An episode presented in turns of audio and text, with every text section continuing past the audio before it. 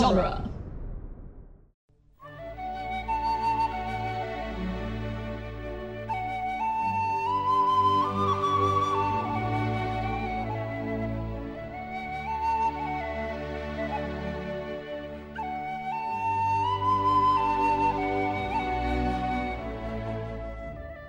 Hello and welcome to Lord of the Rings Minute, the daily podcast where we analyze the movie The Fellowship of the Ring one minute at a time.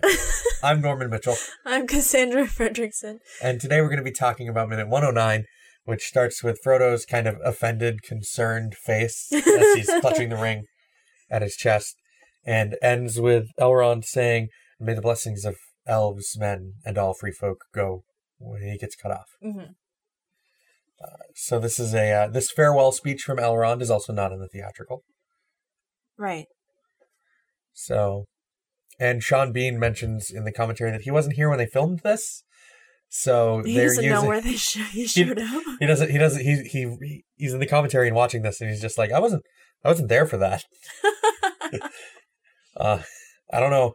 I don't know how I'm in this, but I assume it just must must have been like stills from around Rivendell that they shot like for like arrival shots or reaction Right, shots for right. other things. and just So it's just like we'll just we'll just drop one of those here, and like when he's when he's like behind Gimli, it's probably just like a dude in the Boromir outfit standing there with his hand on the sword because you can't see his head. right. All you can see are the bracers. Yeah. So it's just like a guy dressed like Boromir for like the wide shots and like the Mhm. shots when he's like standing behind people, and then probably just like reaction shot they never used for when you see his face. And then at the very beginning of the next minute, there's the wide shot of the Fellowship, and Boromir is clearly right there next to Legolas, and he's just must be dropped in blue screen from Yeah. some of the shot, Well, we'll talk about it tomorrow, but you can kind of tell it's photoshopped. Uh, just a little from having seen some shops in my day. I really like um this this this continuation of the scene with Frodo and Bilbo. Bilbo is so apologetic and guilty and vulnerable and brings a lot like Ian Holm brings a lot of emotion and complicated depth to Bilbo's character, especially in this. Yeah, he says that he's uh, you should never have had to carry this burden. Right. I'm And sorry for everything. oh man, as a person with like really bad anxiety sometimes, I relate so hard to Bilbo because he he you know, he's just he doesn't want anything bad to happen to his nephew, his adopted son pretty much. And he just feels bad that his blundering kind of brought Frodo into this story and brought Frodo into this danger that he needs to continue because Bilbo is too old and too frail to carry out. And Yeah, the like and too corrupted by the rain.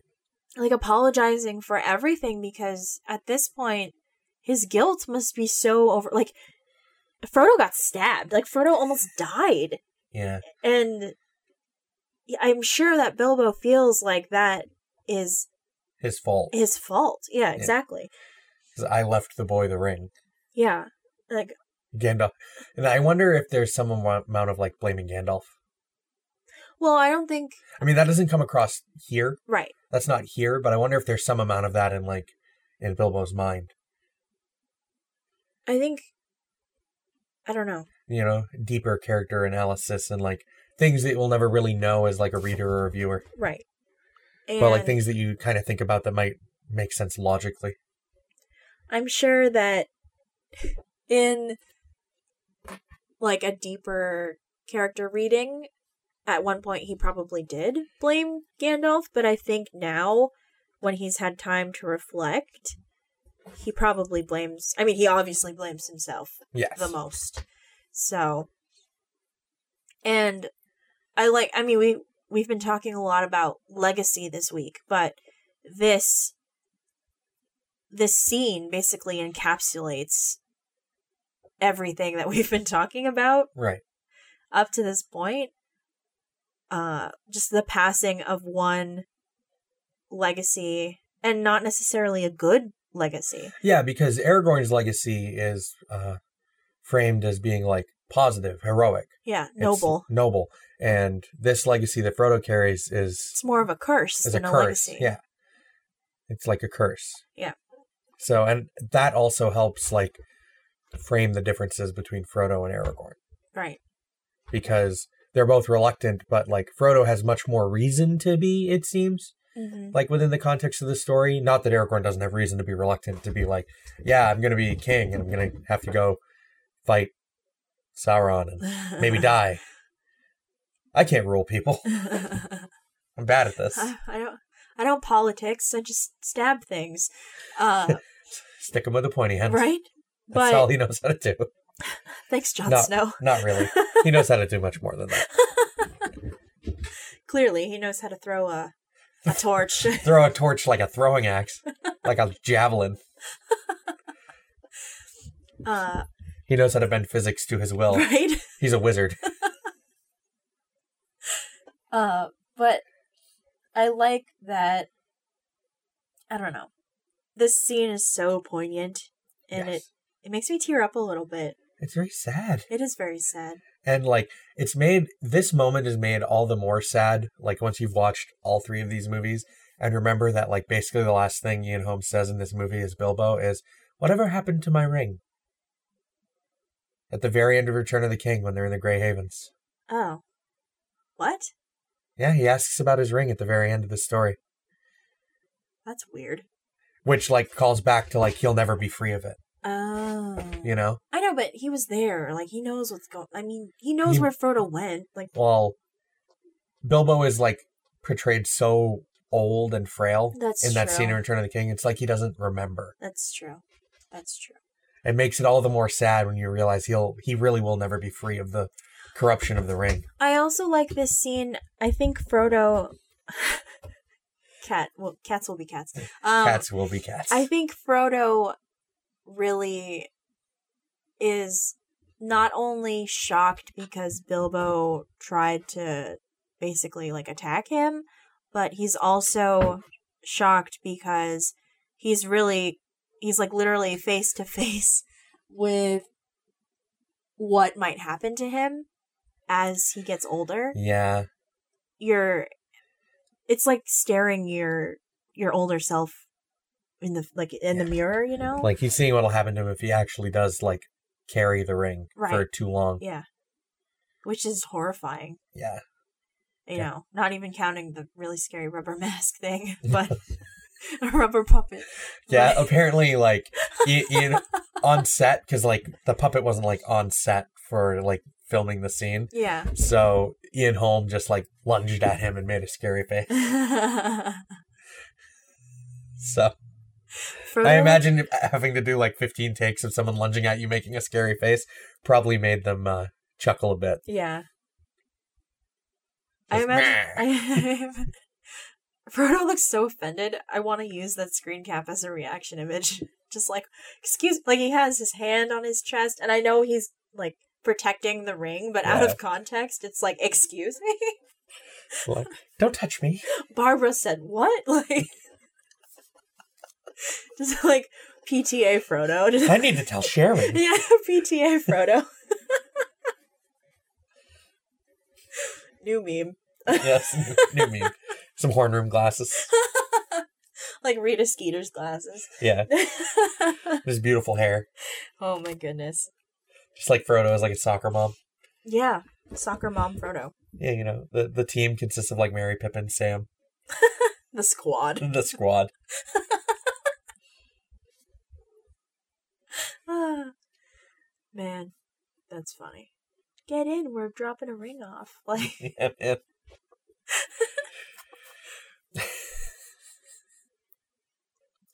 oh man, and so um the moment where Frodo walks over to him and puts his hand on Bilbo's shoulder Mhm. is so so sad. I like the pause where Ian Holm or, you know, as Bilbo really ref- not reflects, but there's that pause after Frodo puts his hand on his shoulder and then he like grabs it. Yeah, Like just clinging to him. yeah. To this like uh this happiness, this this thing that's well, it's not, not, in the ring. It's not just happiness; it's like comfort. forgiveness. Yeah, and forgiveness. I like I interpret that the pause as him just being like, "Well, am I even? Do I even deserve Frodo's forgiveness?" Yeah. And then he he clings to his hand so desperately, yeah. and ah, it's so powerful. I think it. I think it brings like that. That kind of desperate move is to show that this comfort offered by Frodo is is two things. It's that Frodo knows that this isn't Bilbo's fault. Yeah, It's it's the work of the ring, and I think that that kind of desperate clawing is Bilbo also kind of knowing that himself right. Because he's immediately because he knows what he did. he's immediately sorry. Yeah. and uh, like oh man just this is why like scenes like this are why i'm interested in looking at the ring as um like a symbol or i don't want to use the word allegory but just like symbol symbolic of mental illness Yeah. and just Bilbo's guilt and worry and the way that he feels the need to apologize for everything even though clearly it's not all of his it's not all his fault. Yeah. I mean the ring is its own being. Yeah. And it does what it wants and you know if we'll talk later about Gandalf speaking to Frodo and saying that Bilbo was meant to find the ring and you were meant to have it. Yeah. And Oh, that little that little moment in Moria. Yeah. I've always loved that little speech. but So good. just I don't know, I just relate to Bilbo in this scene as someone who deals with this on like a weekly basis. You know, just like feeling the need to apologize for everything and being so like hung up on your I don't know, on, on your faults. Yeah. You know? Too real. Like Too real. For real though. and I just that gesture of Frodo's willingness to forgive and provide comfort to someone who he looks up to and someone who was a role model because you know there's that good scene where Frodo sees Bilbo in Rivendell for the first time and they talk about how when Frodo was younger, he used to pretend that he was going on all these grand adventures and, you know, like pretend that he was with Bilbo or was Bilbo. And I really like how he's just so willing to just forgive, I guess. Just be there yeah. for Bilbo. Yeah.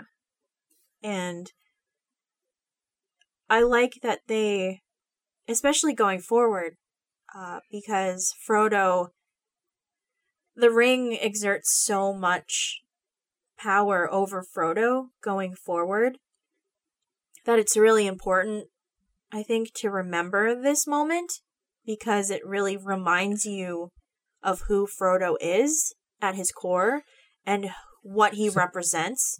Such a good, kind person. Yeah. And like just remove the influence of the ring from him and this is who he is at his core. Yeah. And we're we're going to watch him across these three movies grow shorter and Right. more bitter. Yeah. So like I think getting all is- these sweet moments Right. makes all those darker moments that much more impactful. right. And I'm glad that they left this in the theatrical cut cuz it's really important. Uh, th- they mentioned this in the commentary. It's really important to make sure that the audience sees Bilbo give Frodo Sting. right because he just has it. Yeah. It's really it, it's really important for Bilbo to like pass that on to Frodo on screen. right. So I guess there was some question about when exactly to have this happen. It has to happen after the council, Right. but like depending on how you're framing the post council moments, Mhm. like where exactly do you have this? What do you frame this with? And ultimately in the theatrical, they cut the two scenes on either side of this. Right. so that we go from mission quest thing to Bilbo giving Frodo Sting to Them leaving. Frodo asking for directions. Right. Poor baby. We'll talk about that tomorrow. Yeah. But Yeah, I think that uh, I think that's most of this minute yeah. because this this does continue to track with like what we were talking about on Tuesday with Aragorn's legacy and Right. comparing it to Frodo's legacy. Right. So it, it and that's one of the most interesting things to me about this story. And I mentioned this off mic in between a couple of recordings, but like one of my favorite things to talk about on this podcast has been Aragorn's legacy and in comparison to Frodo's. Mhm. I find it very interesting. It's some of the deepest uh, stuff in this in these movies narratively Mhm. is the way that these two grapple with this these legacies or curses or however you want to talk about it that they have to ultimately deal with and that's really their character arc Right.